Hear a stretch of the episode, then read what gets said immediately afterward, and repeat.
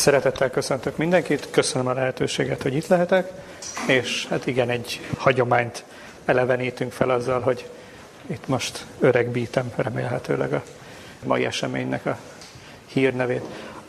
Térképet csak azért hoztam, mert egyrészt magyar nyelvű, másrészt meg egy jó illusztrációja nagyjából annak, hogy mi az a földrajzi eh, politikai kontextus, amiről szó van.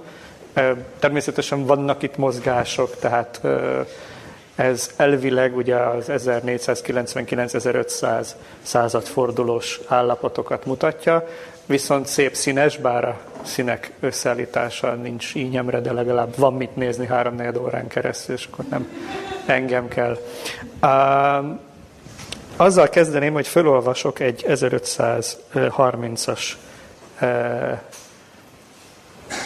idézetet, azt mondja, Io non so a chi dispiaccia più che a me la ambizione, la avarizia e la mollizie dei preti. Sì, perché ognuno di questi vizi in sé è odioso. Sì, perché ciascuno e tutti insieme si convengono poco a chi fa professione di vita dipendente da Dio. E ancora perché sono vizi sì contrari che non possono stare insieme se non in uno subbietto molto strano. Non di meno, e il grado che ho avuto con più pontefici mi ha necessitato ad amare per il particolare mio la grandezza loro, e se non fossi questo rispetto avrei amato Martino Luther quanto me medesimo, non per liberarmi dalle leggi indotte dalla religione cristiana nel modo che è interpretata e intesa comunemente, ma per vedere ridurre questa caterva di scelerati a termini debiti cioè a restare o senza vizi o senza autorità. Francesco Guccerdini, Istorie Fiorentine, 1530-as évek eleje. Magyarul, nem tudom, kit bánt nálam jobban a papok hatalomvágya, kapzsisága és puhánysága. Egyrészt azért, mert e bűnös hajlamok önmagukban is gyűlöletesek. Másrészt azért, mert ezek egyike sem illik, nemhogy mindegyütt olyan valakihez, akinek Istentől függ élete hivatása. Továbbá azért, mert ezek az egymással annyira ellentétes bűnök, hogy csak nagyon nehezen férnek meg együtt, ha csak nem igen furcsa egyéneknél. Mindazonáltal több pápánál elfoglalt hivatali rangom megkívánta, hogy a magam érdekében szeressem nagyságukat. És ha ez a tisztelet nem lett volna meg, akkor szerettem volna Luther Mártont, mint saját magamat. Nem azért, hogy megszabaduljak a keresztény vallás révén előírt törvényektől, úgy, ahogyan azt általában felénk értik és értelmezik, hanem azért, hogy lássam ezt a rakás gazembert, az őket megillető helyre kerülni, vagyis hogy vagy a bűneik, vagy a hatalmok nélkül maradjanak. Uh, Szerettem volna Luther Mártont, de a particulare mio, vagyis a saját személyes érdekeim ezt nem tették számomra megélhetővé. Azt gondolom, hogy nagyjából ez a krédója, ez lehet a krédója annak a jelenségnek, amiről beszélni szeretnék a továbbiakban.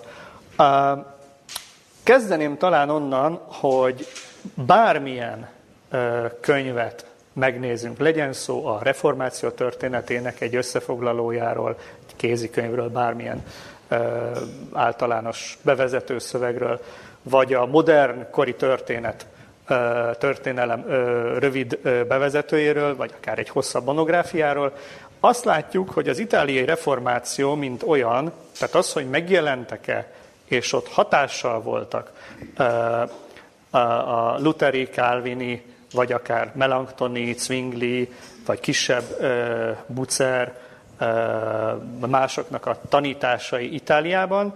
Uh, egy másfél oldal, mondjuk egy 500 oldalas szövegben. Volt egy történészi vita arról, hogy egyáltalán van-e miről beszélni, és a legfrissebb publikációk, amik a kezembe kerültek, azok azt mondják, hogy ez a vita már nyugvó pontra jutott nem volt a szó klasszikus értelmében véve protestáns reformáció Itáliában, tehát nem jöttek létre gyülekezetek, nem jöttek létre olyan hitvallások, nem alakult egy olyan döntéshozó szerv, amelyik akár csak egy városon belül, vagy egy nagyobb politikai egységen belül, pláne mondjuk akár csak politikai megfontolásokból, mint mondjuk Bölcs Frigyes Szászországban szembe ment volna egy fölsőbb hatalommal, és mondjuk mondom gyakorlati megfontolásból a reformáció pártját fogta volna. Tehát majd mondok számokat is nem sokára. Tehát a definíció az, hogy tulajdonképpen vagy nincs miről beszélni, vagy valami olyan sajátosan itáliai dologról beszélünk, amit nem lehet reformációnak nevezni, vagyis nem lehet azt mondani, hogy ez ugyanaz, mint ami német, vagy németalföldi, vagy skót, vagy angol, vagy skandináv, vagy cseh, vagy magyar területen történt. Tehát nincs szó a nagy monográfiákban erről a jelenségről, nem nagyon van igazából a történészek szerint miről beszélni, Sőt, pár évvel ezelőtt írtam egy recenziót még a Pázmány bölcsészkarán, az Lecta Neolatina című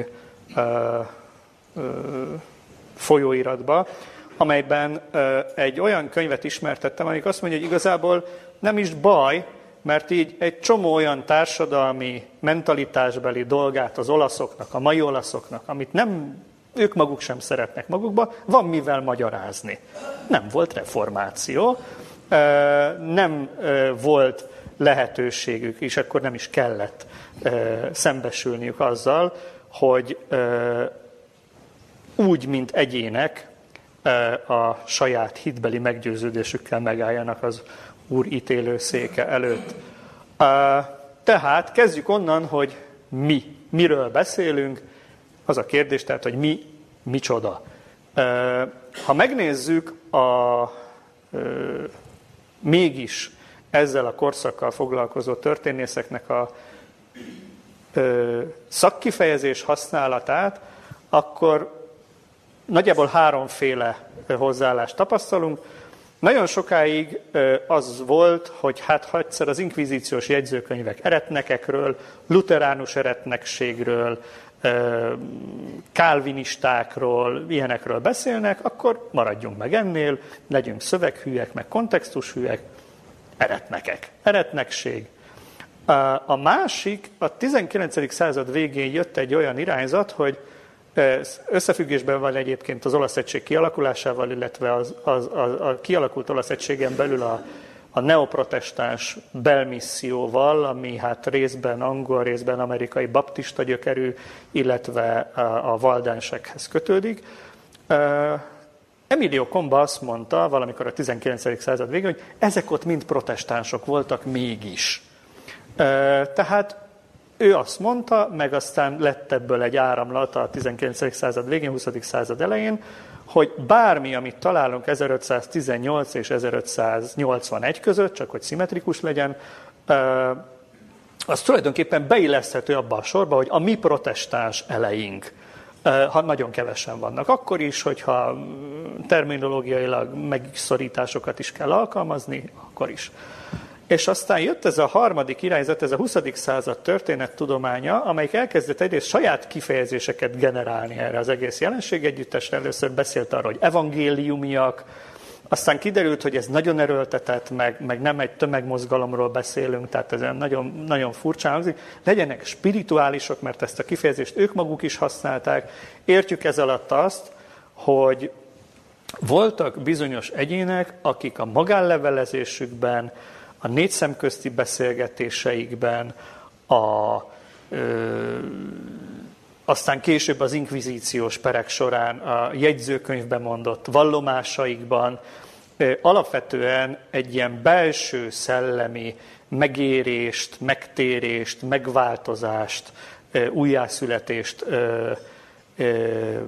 hittek, vallottak, és ezt a szót, hogy spirituále, ezt használták is magukra is, egymásra is, meg erre az egész közegre.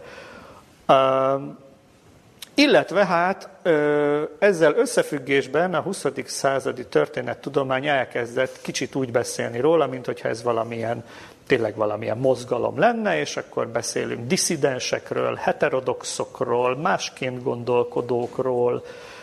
Tehát, hogy minél szintelenebb, szaktalanabb, minél, minél semlegesebb kifejezéseket használunk, annál jobb, mert annál kevésbé kell ugye pontosan megmondani, hogy tulajdonképpen miről is beszélünk. Tehát az a helyzet, hogy amikor mi magyar nyelvű szövegeket próbálunk ez alapján gyártani, mondjuk akár csak egy ilyen rövid összefoglalót, mint amit én itt most próbálok előadni, akkor hát ez a három lehetőség van. Vagy a katolikus vonalat követjük, és akkor mindenki eretnek, és akkor szöveghűek vagyunk, mert az inkvizíciós jegyzőkönyvekben ezek a kifejezések szerepelnek.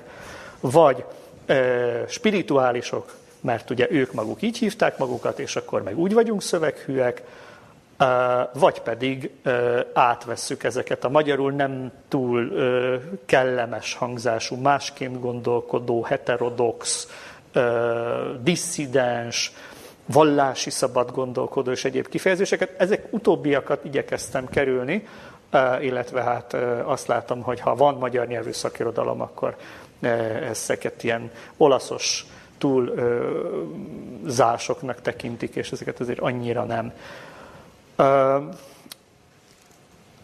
hol? ez a legérdekesebb kérdés, mert ugye direkt idehoztam egy olyan Itália térképet, amin a Velencei Köztársaság van a legvilágosabb és legjobban látható színnel feltüntetve. Nem én csináltam a térképet, és nagyon örülök neki, hogy a Wikipédián ez szabadon felhasználta módon fönn van, és hogy magyar nyelvű a térképnek a szövegezése. Minden esetre a Velencei Köztársaság egy nagyon szép világító kék, tehát látjuk, hogy, hogy ott van a képnek így a megfelelő részén, ami azért jó, mert alapvetően a Velencei Köztársaság területéről beszélünk. Tehát eleve van egy észak-déli aránytalanság. Minél délebbre megyünk Itáliában, annál kevesebb nyoma van annak, hogy bármilyen formában is hatott volna bármi, amit ugye ilyenkor számba lehet venni. Luther 95 tétele, Melanchthonnak a Loci Communes Theologici, Calvin institúciója, vagy mondhatnám azokat a klasszikusokat, amiket mi itt vízmércének használhatnánk, vagy használunk.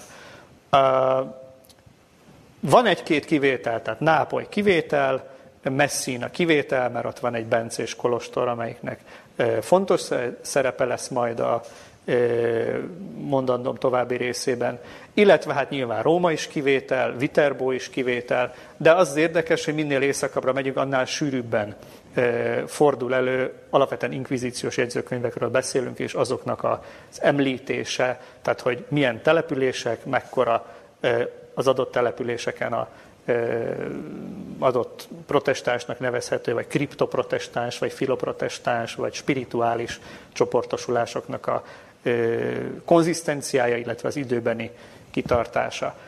És északon is azt látjuk, hogy inkább észak-kelet, tehát a Milánoi hercegségből nem nagyon vannak említéseink, Génovai köztársaság területéről nem nagyon vannak említéseink, a szavajai hercegség, amelyik hol francia megszállás alatt van, hol nem, az egy külön történet, a valdensekről nem szeretnék beszélni, mert az egy önálló előadás lehetne. Egyrészt, hogy a provanszi, másrészt, hogy a délitáliai közösségeik, hogy szűntek meg, hogy semmisültek meg ellenük szervezett keresztes hadjáratok során az 1520-as, 30-as, 40-es években. Másrészt meg ők egy annyira más történet abból a szempontból, hogy ők viszont áttértek a kálvini Genfi reformációra, és meg is maradtak protestáns közösségnek, csak ők ugye közigazgatásilag, ha úgy vesszük, nem Itália, nyelvileg nem Itália, kulturálisan nem Itália, majd azok lesznek a 19. században, de akár egy egész előadás sorozatot megérhetne az, hogy ha a valdenseknek ezt a történetét el szeretném mesélni, tehát most fegyelmezem magam, és nem. Viszont, ha átugrunk észak-keletre, akkor azt látjuk, hogy a Velencei Köztársaság területén elég sok mindennel van dolgunk. Majd említeni fogom, hogy melyek azok a csoportok, amelyek kifejezetten, vagy legalábbis leginkább elsősorban a Velencei Köztársaság területéhez köthetők.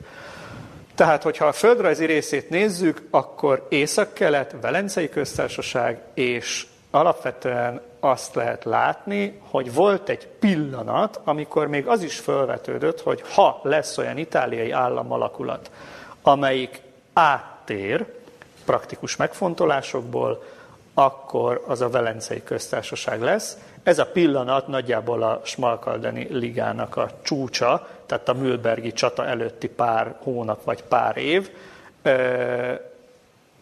Aztán, ahogy a Mülbergi csata a magyar huszárrohamnak köszönhetően a császáriak oldalán, tehát a katolicizmus meg a birodalom oldalán eldőlt, a Velencei köztársaságon belül is adakta tették ezt a nagy tervet.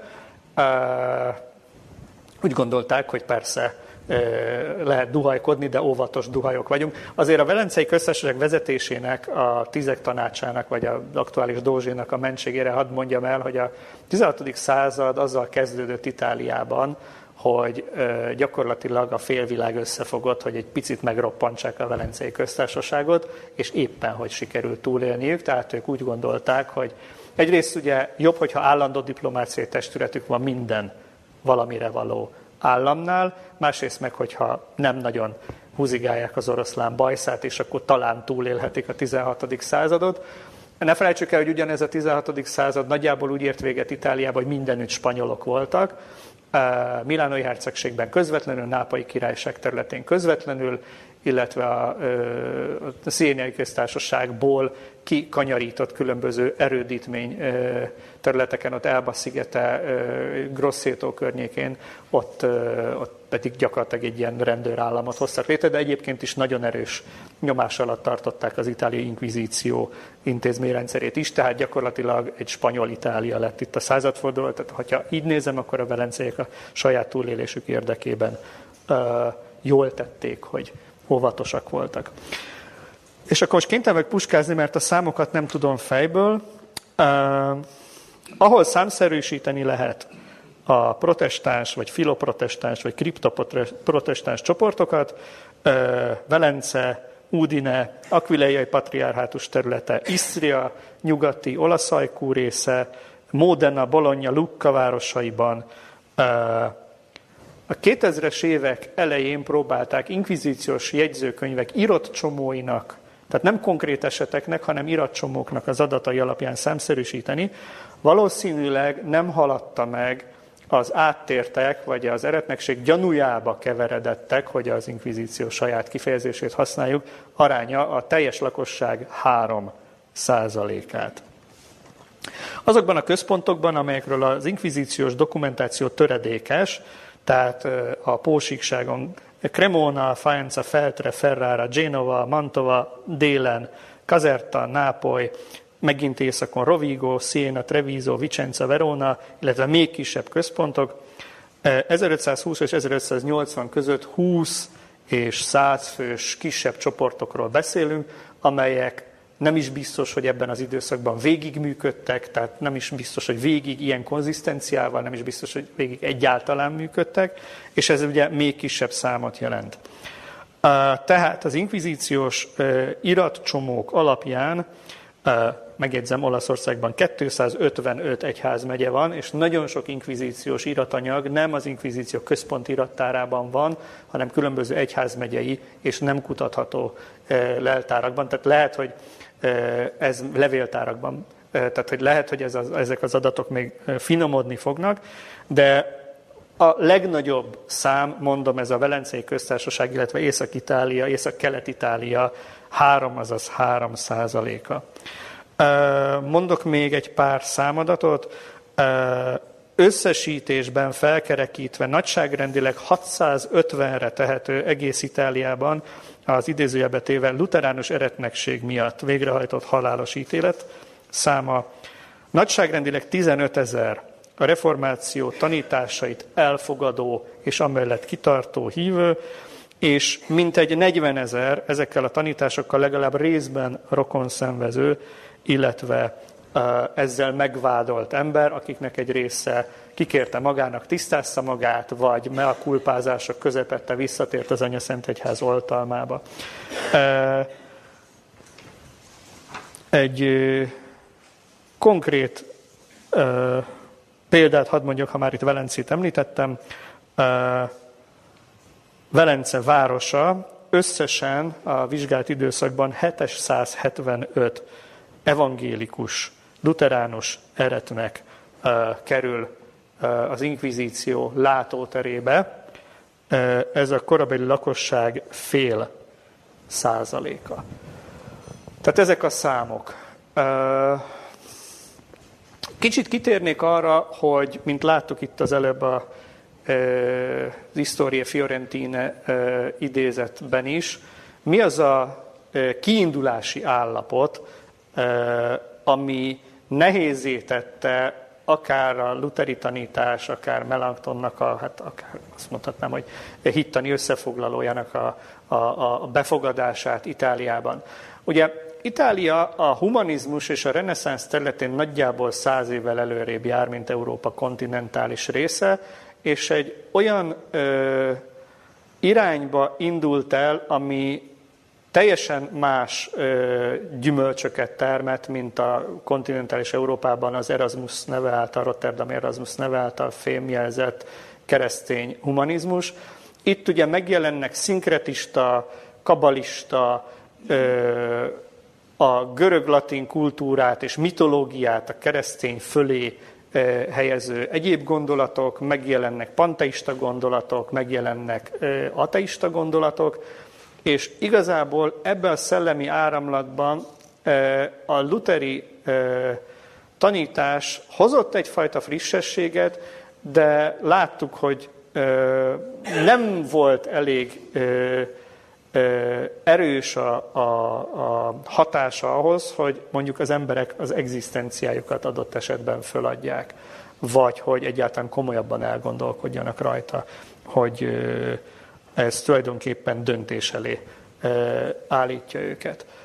Ami a kronológiát illeti, ezen sokat fogok időzni, ez a legérdekesebb rész.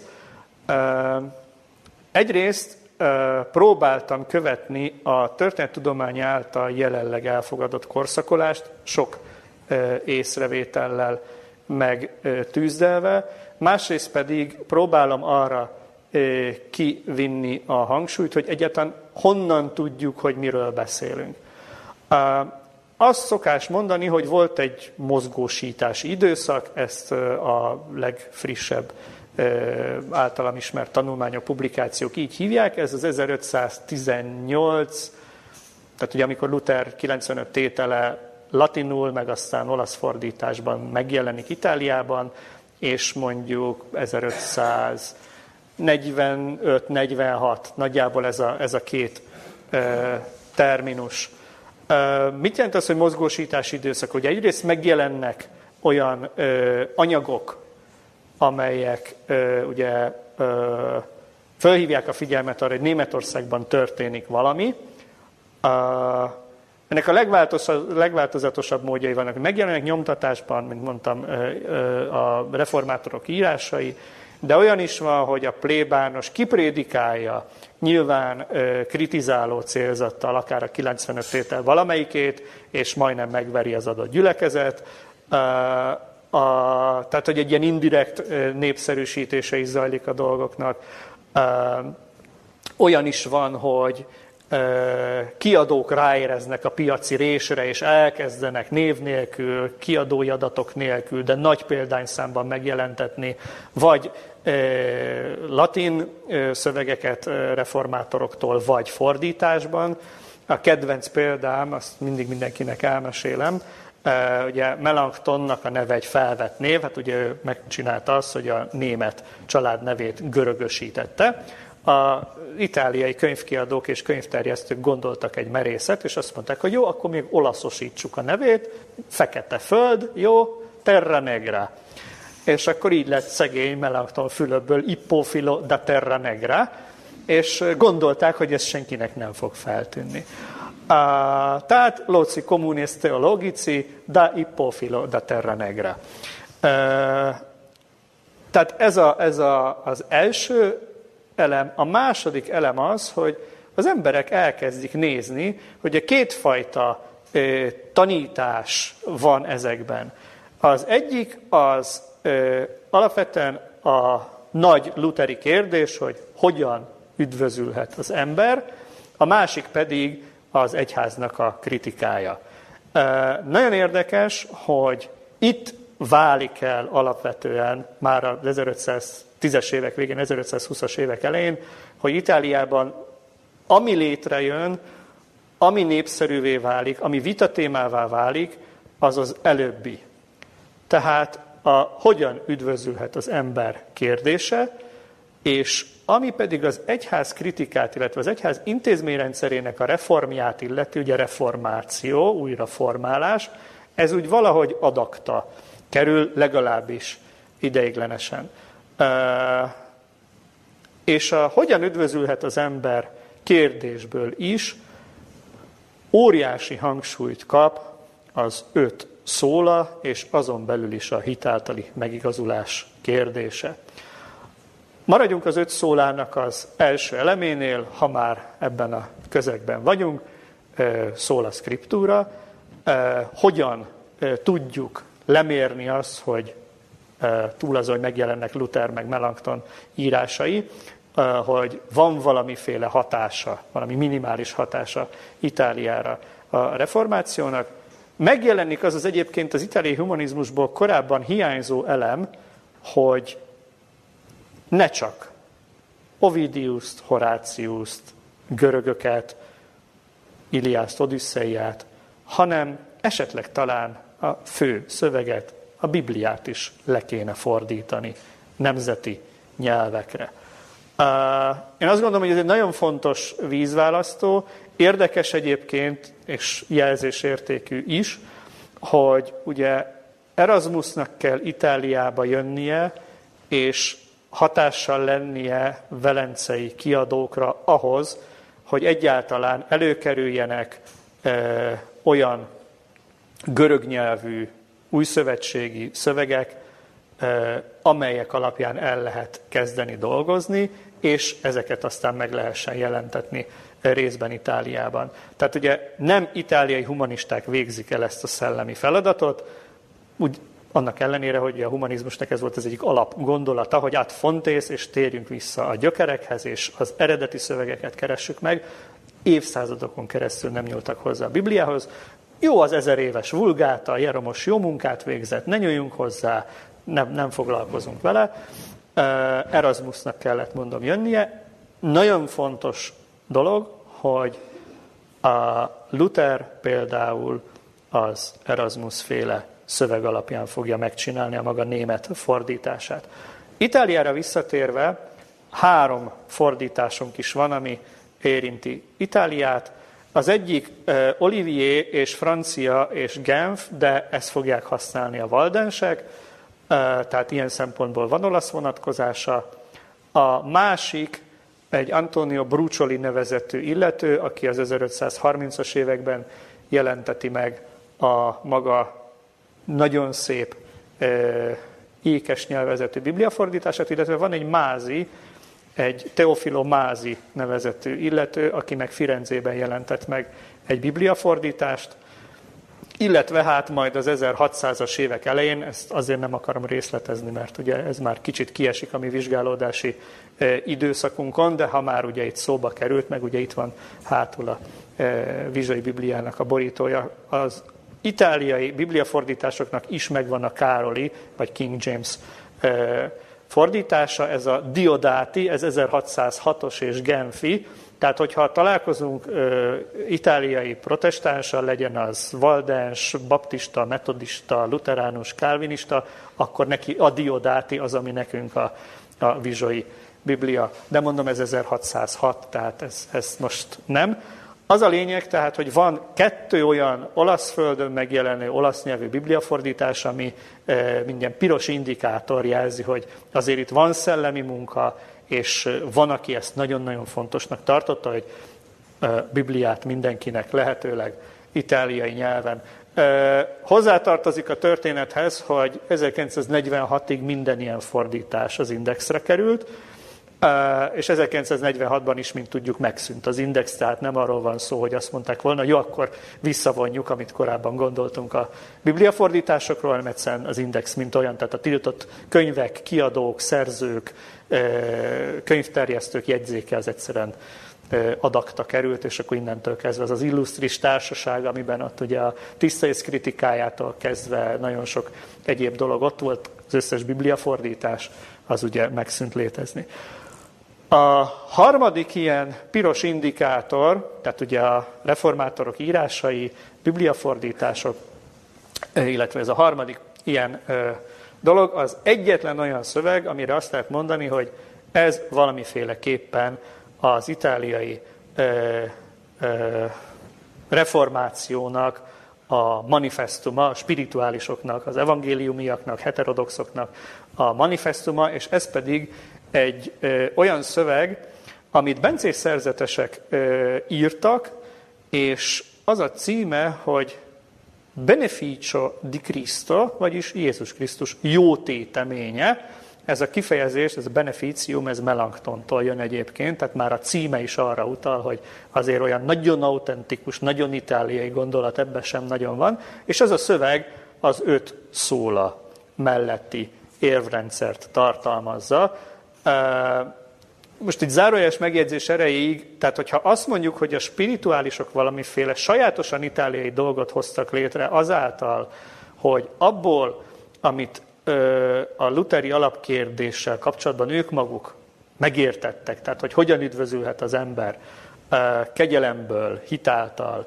Tehát, hogy ha ez valami sajátosan itáliai, akkor ugye elvileg ennek a szövegnek is egy sajátosan itáliai szövegnek kéne lennie, de előkerült egy Salvatore Caponetto nevezetű illető, aki egyrészt gondozta a szövegnek a kritikai újrakiadását, 1970-es évektől kezdve, másrészt pedig, ha már kezébe vette a szöveget, akkor azt mondta, hogy neki megvan a műveltsége, tájékozottsága ahhoz, hogy szétszedje a szöveget. És akkor azt mondja, ez Calvin, ez Melanchthon, ez Luther, ez megint Calvin, ez megint Melanchthon, ez megint Luther. Tehát igazából olyan nagyon eredeti, nagyon autentikus, nagyon itáliai, nagyon sajátos ebben az egész szövegben, és ezáltal azt mondhatnánk, hogy ebben az egész mozgalomban nem nagyon van.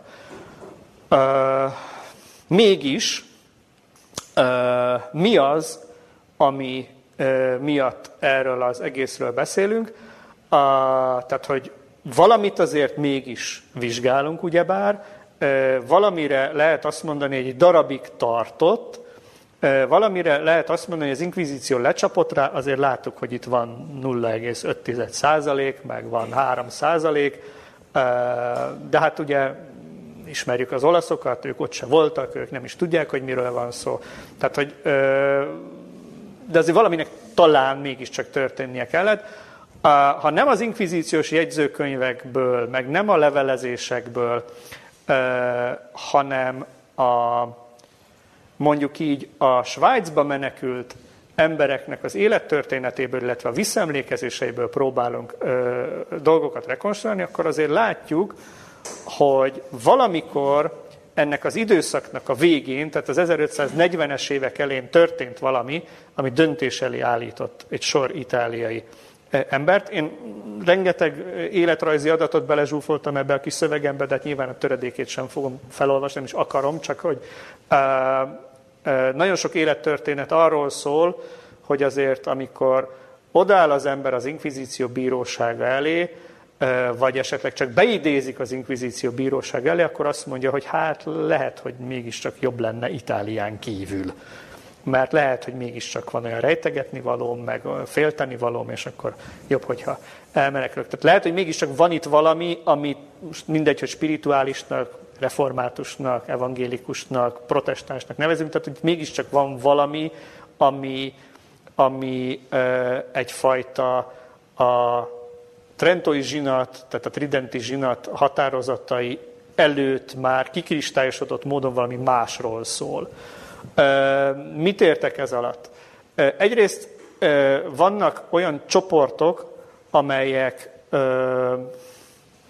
ugye elkezdtek azon gondolkodni, hogy a luteri kérdésből, a hitáltali megigazulás elvéből mi következik. És voltak, akik eljutottak odáig, hogy akkor lehet, hogy talán mégis meg kéne lépni azt, hogy akkor az egyházat kéne megújítani. Csak hogy nagyon sokan közülük bíborosok voltak, püspökök voltak, pápai tanácsadók voltak. Guccerdini azt mondja, hogy ugye üzletelt pápákkal, meg az udvaraikban dolgozott, független attól, hogy most éppen Médici, vagy Farnéze, vagy éppen egy Borgia pápa volt a trónon. Nyilván, akinek félteni valója van, vagy aki az egzisztenciát nem akarja vására vinni, az azt gondolja, hogy várjunk egy kicsit, majd mi. És valóban volt egy ilyen szándék, most nem akarok neveket mondani, hogy azok az egyházi előjárók, akik elő, elég erősnek érezték magukat, azt gondolták, hogy majd az egyetemes zsinat lesz az a fórum, ahol ők a hitáltali megigazulás tanításából kiindulva keresztül fogják erőszakolni az egyház belső reformját. És akkor az első cezúra az az, hogy a hitáltali megigazulás kérdése, mint ugye továbbra is lakmuszpapír, fölmerül az 1541-es Regensburgi kollokviumon. Ugye ez az első kérdés, amiben ugye a katolikusok és protestánsok tárgyalása során sikerül megegyezni. És egyben az egyetlen is. A következő kérdés az az úrvacsoratan, ott nem sikerül megegyezni, aztán előkerülnek egyháztani kérdések, ott már végképp nem sikerül megegyezni, és aztán a hitáltali megigazulás kérdésében is ugye fél ezer évre adakta teszik a katolikus evangélikus megegyezést.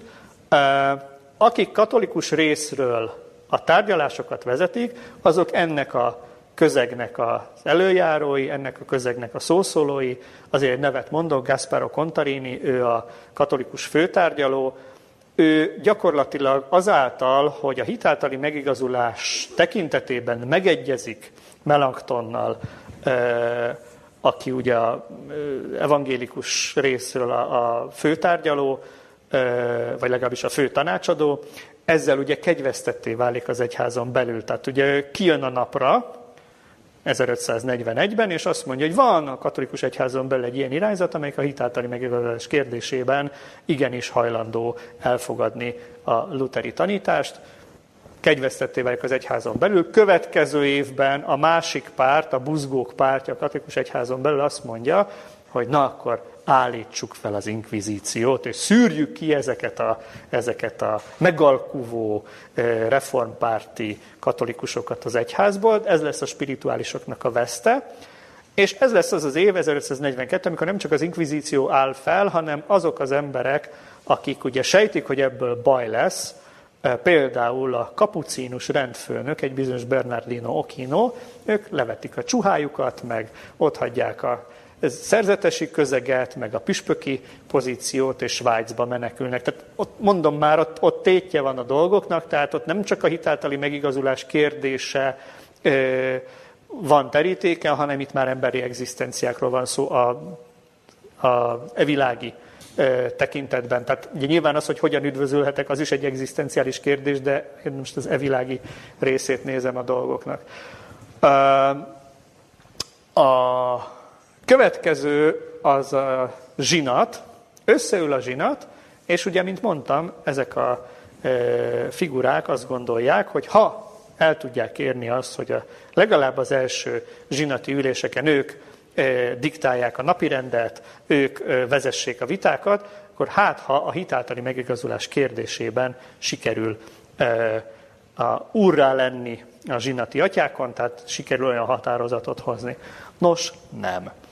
Mint tudjuk a történelemből, az 1546-os, 4-es, illetve 5-ös határozatok arról szólnak, hogy a hitáltali megigazulást úgy, ahogy azt a protestánsok értik, azt kidobja a katolikus egyház az ablakon, sőt, átokkal sújtják mindazokat, akik ezt vallják, sőt, a következő lépés az, hogy valaki jelzi, hogy hát van egy szöveg, a Beneficio di Cristo, ami szintén 42 végén, 43 elején, tehát ebben az időszakban jelent meg, ami emellett érvel, tehát akkor ezt a szöveget is, meg a szerzőjét, meg mindenkit, akinél ez a szöveg megtalálható, akkor ugye automatikusan gyanúsnak, illetve hát konkrétan eretneknek kell tekinteni. Tehát ez megint egy cezúra, És a következő cezúra pedig az, hogy 1549-ben az utolsó hivatalban lévő püspök Pier Paolo Vergerio Capodistria, mai Koper egyházmegyéjének az élén is úgy érzi, hogy most vagy a lelkismeretének és Istennek engedelmeskedik, vagy megjelenik az inkvizíció előtt, és börtönben, börtönbe kerül, és vagy megtagadja a nézeteit, és akkor ő is Svájcba menekül. Tehát itt van egy 1541 és 49 közötti időszak, amikor sorra dőlnek le dominók, kudarcba fullad a Regensburgi kollokvium, dacár annak, hogy a hitáltali megigazolás kérdésében kompromisszumot sikerült elérni, újra alakul az inkvizíció, elmenekülnek emberek Itáliából, illetve a zsinat elítéli a hitáltali megigazulás tanítását. A, a, amiről még egy kicsit kéne beszélnem, az a szerzetes rendeknek a szerepe ebben a történetben. Ugye azt mondtam, hogy elsősorban a Velencei Köztársaság területét ismerjük. Itt két olyan ö, szerzetes rendről érdemes beszélni, ö, amelyik valamilyen mértékig ö, részt vett a luteri melanktoni tanítások terjesztésében. Ezek érdekes módon a ferencesek, illetve kevésbé érdekes módon az ágostor rendiek. Az ágostorrendiek ugye eleinte azért kezdik el olvasgatni Luther 95 tételét, mert hát mégiscsak egy rendtársukról van szó, és ugye elvileg ex officio meg kéne védeniük a rendtársukat, ehhez meg ugye tudni kell, hogy uh, mit gondol, mit ír, mit is tartalmaznak az ő nézetei, uh, de aztán erről e, e, ennél sokkal többre kerül sor, sokkal többről lesz szó, mert hogy hoztam körülbelül tíz olyan ágostorrendi prédikátor szerzetes életrajzot, amiből az derül ki, hogy ők programszerűen járták észak-kelet Itáliát, és városról városra. Ez úgy nézett ki nagyjából, hogy mondjuk az adott helyi püspök, mint láttuk, van 250 Itália szerte, meghívja őket akár egy adventi, akár egy bőti prédikáció sorozatra. Ez ugye azt jelenti, hogy ezek, az, azok, ezek azok az időszakok, amelyek alatt hagyományosan volt lehetőség arra, hogy prédikáció ciklusokat, tehát tematikus prédikációkat tartson valaki. Az első és talán Itáliában leghíresebb ilyen sorozat az Savonarola nevéhez, illetve Firenzéhez köthető. Tehát az a lényeg, hogy ugye advent alatt négy, bőjt alatt öt hete van egy adott prédikátornak arra, hogy egy tematikus prédikációs sorozatot tartson egy adott témában. Nyoma van annak, és nem csak inkvizíciós jegyzőkönyvekből, hogy ágastorrendi szerzetesek járták tehát Észak-Kelet-Itáliát, és hirdették azokat a tanításokat, amiket később az őket feljelentő név nélküli buzgók, luteránus eretnekség billoggal illetnek. Van ugyanígy nagyjából ugyanennyi Ferences, akik hasonló cipőben járnak. Ott az a helyzet, hogy maga Gian Pietro Carafa, a későbbi negyedik Pál pápa, még mint a Velencei Köztársaság területén működő egyházi előjáró. Ő fölfedezi, hogy vannak ezek a ferencesek, és küldi a nevüket, címüket, egyéb adataikat tartalmazó listát Rómába, tehát ezt a csoportot viszonylag hamar már az 1540-es évek közepére, végére sikerül felszámolni, miközben az Ágoston rendiek közül többen, akár az 50-es évekig is el, tudnak, el tudják kerülni az inkvizíciót, illetve többen el tudnak menekülni Itáliából még az 1540-es évek végén, 50-es évek elején. Többekből lesznek lelkipásztorok svájci nyelvterületen, illetve német nyelvterületen, és hát nyilván mindig van egy-kettő, aki meghasonlik és visszavonja a nézeteit, és visszatér az Anya Szent Egyház oltalmába. A harmadik ilyen közösség, amiről érdemes pár szót szólnom, az a bencések. Nem gondolnánk, de, mint mondtam, a Beneficio di Cristo az a messzinai bencés rendházhoz köthető, illetve egy földrengéshez, ami miatt a Messinában a Beneficio di Cristo eredeti szövegén dolgozó Benedetto Fontanini Észak-Itáliába menekül, és viszi magával a felkész kéziratot, amit aztán később átültetnek mások segítségével egy ékesebb olasz nyelvre, és aztán ez a szöveg, ugye, mint mondtam, 42-43 fordulóján megjelenik Velencében. Tehát a bencések ugye semmit, sem másút Európában nem nagyon kerülnek kapcsolatba a reformációval, viszont ez a szöveg Itáliában, ez egyértelműen az ő műhelyükhöz köthető. Burjánzás, csalódás és dac. A Trentói zsinat hitáltali megigazulást elítélő tételével szembeni első reakciók, azok érdekes módon a düh és a kiábrándultság és a, ö, hogy mondjam, a bosszú reakciói. Érdekes módon ekkortájt már megjelennek olyan röpiratok, amelyek a, mondjuk a purgatóriumról szóló tanítást kritizálják, vagy mondjuk a Lorétói Szűzmária háznak a kultuszát, a rózsafüzért, ez a nagy, nagy, nagy mumus, a rózsafüzér. Nagy, nagyon-nagyon nem, tehát uh, rengeteg röpirat, pamflet, uh, stb. Keletkezik, ami a rózsafüzérnek a szokását egyáltalán bármilyen erekjének, egy bármilyen szent kultusznak a, a szokását kritizálja. Vannak olyanok, akik ugye bizonyos az egyháztörténet szempontjából megkérdőjelezhető autenticitással bíró személyeit veszik gorcső alá. Szent Kristóf például, ugye hát életrajzi adatai nem nagyon vannak, mint tudjuk. Annyit tudunk róla, hogy valamikor, ha akkor ő volt az, aki átvitte a Níluson a ö, gyermek Jézust, Ugye ez a történet csak Máté evangéliumában van, meg már mint az, hogy járt gyermekkorában Egyiptomban. Nem lehet tudni igazából, hogy ez milyen egyháztörténeti hagyomány. A 16. században ez a közeg, ez kikezdi ezt a hagiográfiát, mondvá, hogy semmi autentikus, semmi kézzelfogható, semmi nincs benne, se egy születés és egy halálozási dátum. Ráadásul Krisztoforos viszi Krisztust. Igen, átvitte a Níluson, tehát még a neve sem mond semmi közelebbit. Viszont a Velencei Köztársaság Friuli és Isztriai területein nagy Szent Kristóf kultusz van, tehát hogyha valaki mondjuk ott kezdte el a Szent Kristóf kultuszt hogy megkérdőjelezni, az biztos, hogy beleszaladhatott az inkvizíció nagy késébe, és így is történt.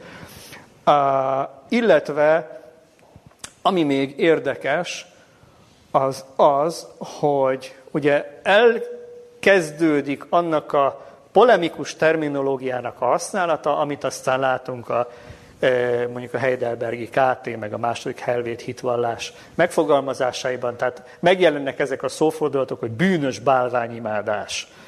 E, tehát amíg eddig nem voltak csak proérvek a hitáltali megigazulás mellett, most megjelenik a polémia. Most elkezdik kritizálni a purgatóriumot, most elkezdik kritizálni, ja, Johanna nőpápa. Ugye ez az az időszak, amikor ezek a történetek is előkerülnek, van egy-két olyan polemista, aki azt gondolja, olyan hitvitázó, aki azt gondolja, hogy na, itt az alkalom, hogy ezen keresztül is üssünk egyet az egyházon, már mint a római egyházon, Johanna nőpápa, és akkor ugye évszázadokig ö, ö, tartja magát a legenda erről a bizonyos ö, János pápáról, aki nő volt. És így tovább, és így tovább. Tehát megjelenik ez, a, ez az erőteljes katolikus ellenes él, ami ugye a Lutheri 95 tételben is megvan, de eddig ugye nem foglalkoztak vele Itáliában, mert azt gondolták, hogy majd ők belülről megreformálják az egyházat, és akkor nem kell a pápaság intézményét kritizálni. Zárójeles megjegyzés, a zsinat előtti évekig az volt a protestánsoknak legalábbis részben a reménye Itálián belül és Itálián kívül is, hogy hát ugye a nagy egyetemes zsinatokon még szó nem volt arról, hogy Rómának van egy püspöke, aki úgy minden pátriárka fölött van, és hogy ugye ő az egyház feje. E, illetve ugye volt a e, Bázel Konstanci zsinat, amelyik ugye két ellenpápát is letett, illetve megválasztott egy harmadikat, majd ez a harmadik pápa utólag összehívta a zsinatot. Tehát ugye az, a, az, a, az volt az elképzelés a Trentói zsinattal kapcsolatban, hogy ez lesz az a zsinat, amelyik a zsinat elsőbségét a pápával szemben, meg az egyházi hierarchiával szemben megállapítja. Csak aztán luterék rájöttek arra, hogy igen, csak ha nem a pápa hívja össze a zsinatot, akkor kicsoda.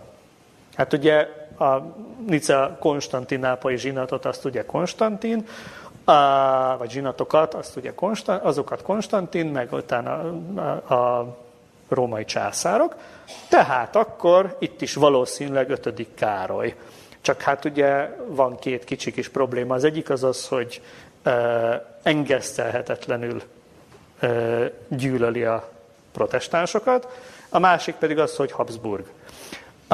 Tehát, hogy egy olyan birodalomnak a, az élén van, amelyiknek semmi köze igazából Itáliához, és talán ez jobb is, hogyha így marad. Tehát Lutherék egy idő után, meg Itáliában is rájönnek arra, hogy persze a zsinat elsőbsége a pápával szemben az ötletnek jó, csak hogy ha mégis összeül, akkor vagy az történik, amit a pápa akar, vagy az, amit a német-római császár akar, és egyik se jó. Sőt, arra is rájöttek, hogy hát azért mondjuk a Konstanci zsinaton, ott mondjuk mintha Husz János meghalt volna.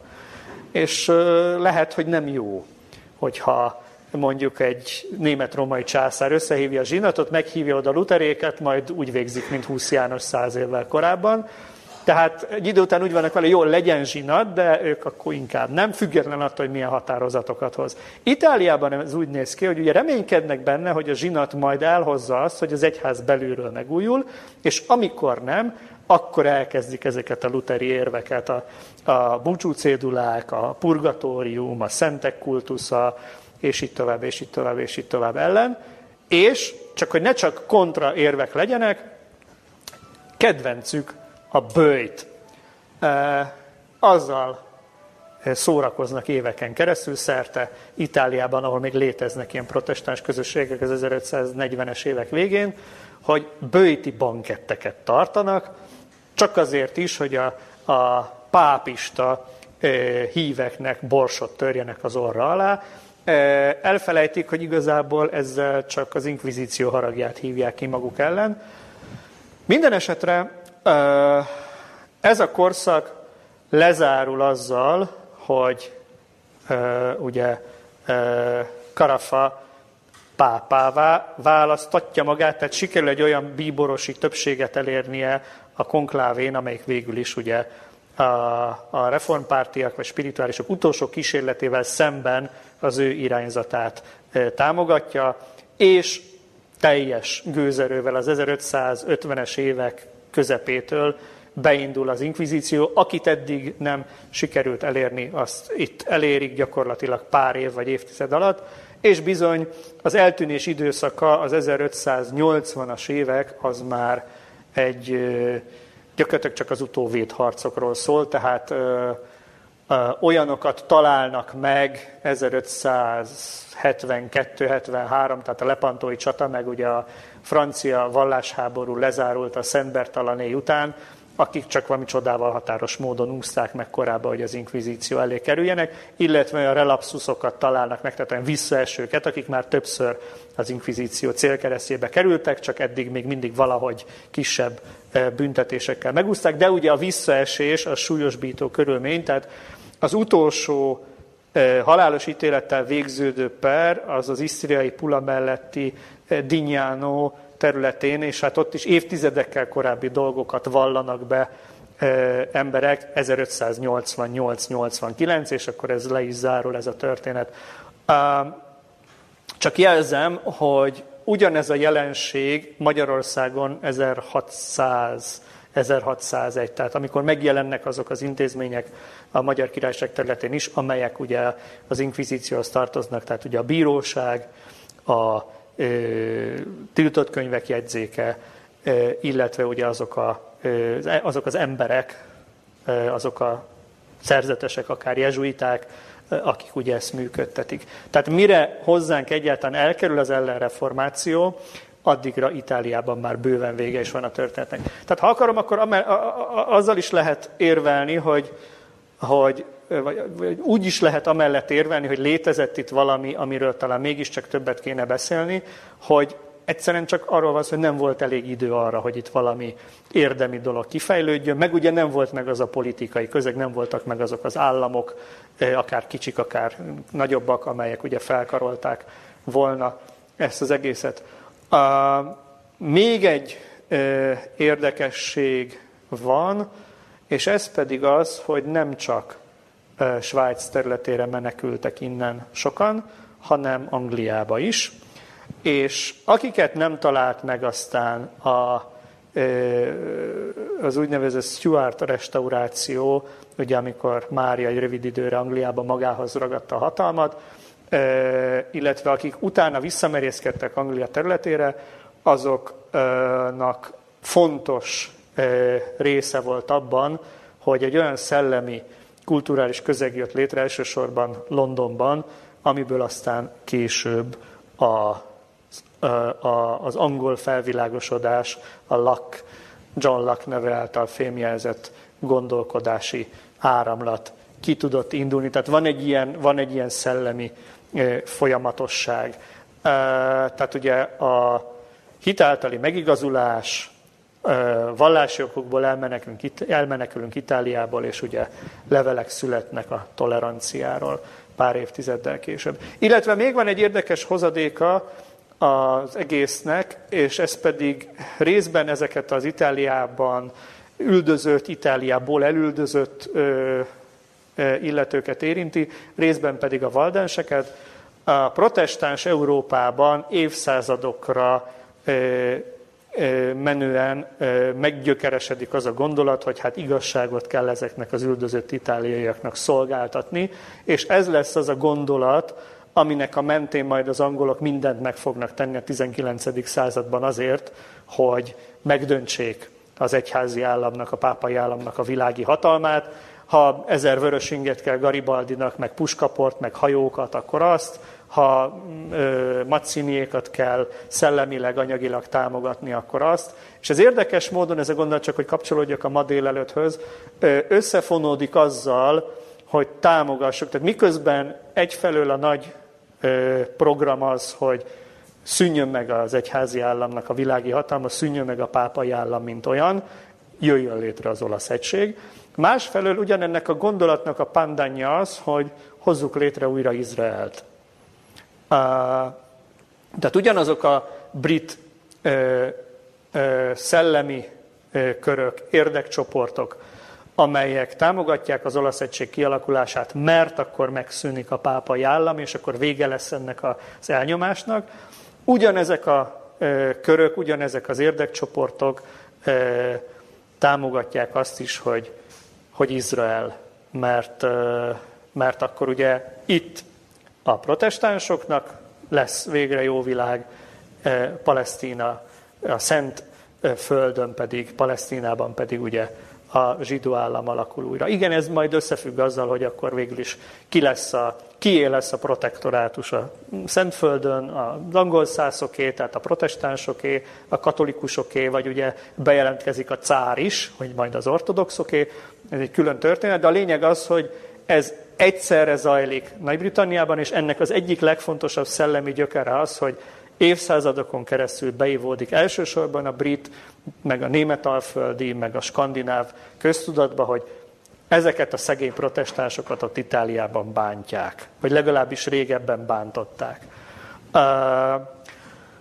Tehát lezárva az egészet, azt kell, hogy mondjam, hogy egyfelől van egy olyan jelenség együttes, amit nehezen tudunk definiálni. Ma már az olasz történészek azt mondják, hogy ez valami sajátosan olasz, és nincs köze reformációhoz, vagy csak szőrmentén van köze, ez valami teljesen autentikus. Másfelől vannak olyanok, akik, hogyha megnézzük a Beneficio di Christot, mint ugye fő szövegét ennek a szellemi gondolkodásbeli áramlatnak, akkor ugye azt lehet mondani, hogy ez mégiscsak valami autentikusan protestáns, de csak az öt szóla tételéről van szó. Tehát bármi más, ami pozitív tanítás a reformációnak, legyen szó a úrvacsoratanról, legyen szó a szentek kultuszának a, a visszaszorításáról, az, az mindebben nem jelenik meg, tehát hogyha akarom ebbe, akkor tényleg mégiscsak van valami sajátosan itáliai. Ugyanakkor viszont, mivel ez nagyon rövid ideig tart, tehát ugye az 1540-es évek végére már lehet tudni, hogy ebből nem lesz semmi, és mondom, még évtizedekig eltart, mire az utolsó morzsáját is felszámolják. Szóval lehet, hogy ebből lett volna valami egyéb. De ezt ennyi idő alatt ugye nem sikerült, tehát ez egy nagyon rövid, nagyon drámai, és igazából a számok nem mutatják, de ez egy, ez egy, ez egy nagy fejezete az itáliai eszmetörténetnek. Nota bene, amikor én tanultam középiskolában, sem a történelemkönyveinkben, sem az irodalomkönyveinkben szó nem volt erről az egészről, és nem azért, mert prédikáció irodalom, vagy mert levelezés, tehát nem magas irodalom, vagy nem azért, mert ez egy marginális történelmi jelenség, hanem egész egyszerűen azért, mert nem tudnak róla. Ami záró mondat lehet, az az, hogy tehát létezik ez a Beneficio di Cristo című szöveg, ennek van egy külön történet, hogy azt hogyan találták meg az egyetlen létező példányát valahol Cambridge-ben az 1880-as években, és akkor kiderült, hogy ja, hát tényleg ilyen volt. E, és hát én remélem, hogy meg tudom győzni azt az ismerősömet, aki ezzel tudományos diákköri szinten elkezdett foglalkozni, hogy idővel ennek a szövegnek legyen egy magyar fordítása. Tehát a, a, az én nagy, tehát persze megint más kontójára akarok itt nagy terveket megvalósítani. Az én nagy, nagy vágyam az, hogy ez a szöveg, ez a Krisztus jótéteménye című szöveg, ez, ez jelenjen meg magyarul is. Mert azt gondolom, hogy hiánypótló, érdekes, és akkor, ha megvan, akkor ugye mindjárt láthatjuk, hogy ez mennyiben tér el, akár a luteri, akár a melanctoni, akár a kálvini, akár más reformátori tanítástól, mennyiben sajátos, mennyiben autentikus, mennyiben eredeti. Tehát akkor mi magunk is láthatjuk, hogy ez, ez az egész jelenség, amiről eddig beszéltem, ez most akkor tekinthető reformációnak Itáliában, vagy nem. Tehát akkor ugye magunk vehetjük kezünkbe, magunk vizsgálódhatunk, magunk nézhetjük meg, hogy tehát én reménykedem benne, hogy sikerül úgy pénzt, paripát, fegyvert, időt szakítani erre, hogy akkor ebből legyen egy használható magyar fordítás. Köszönöm a figyelmet.